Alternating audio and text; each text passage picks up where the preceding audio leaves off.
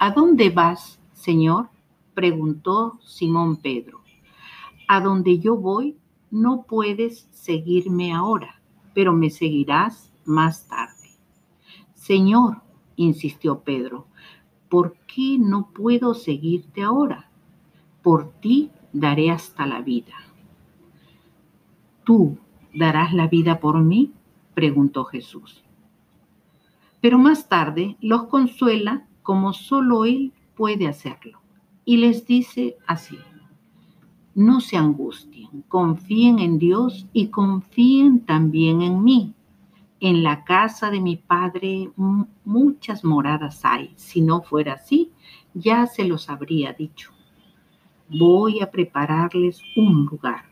Y después de irme y prepararles un lugar, vendré otra vez para llevarlos conmigo, para que ustedes estén en el mismo lugar en donde yo voy a estar.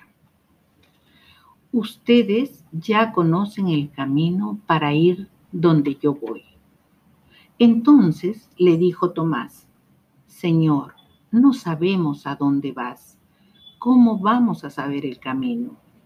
Jesús le contestó, yo soy el camino, la verdad y la vida. Solamente por mí se puede llegar al Padre. Si ustedes realmente me conocieran, conocerían también a mi Padre.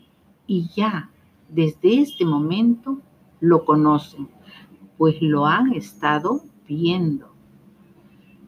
Felipe le dijo entonces, Señor, déjanos ver al Padre y con eso nos basta. Jesús le contestó, Felipe, hace tanto tiempo que estoy con ustedes y todavía no me conoces. El que me ha visto a mí, ha visto al Padre. ¿Cómo puedes decirme, muéstranos al Padre? ¿No crees que yo estoy en el Padre y el Padre está en mí? Las palabras que yo les digo, no las digo por mi propia cuenta, sino que el Padre que vive en mí es el que hace sus propias obras.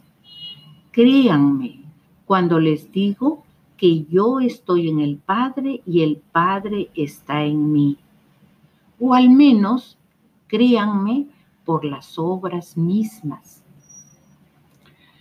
Tu iglesia te cree, Jesús, y quiere cantarte esta sencilla oración.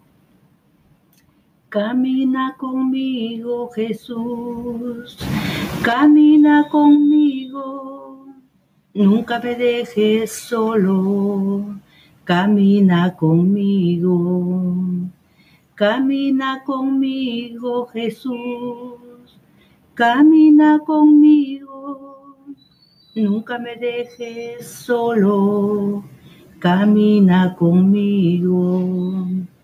Amén.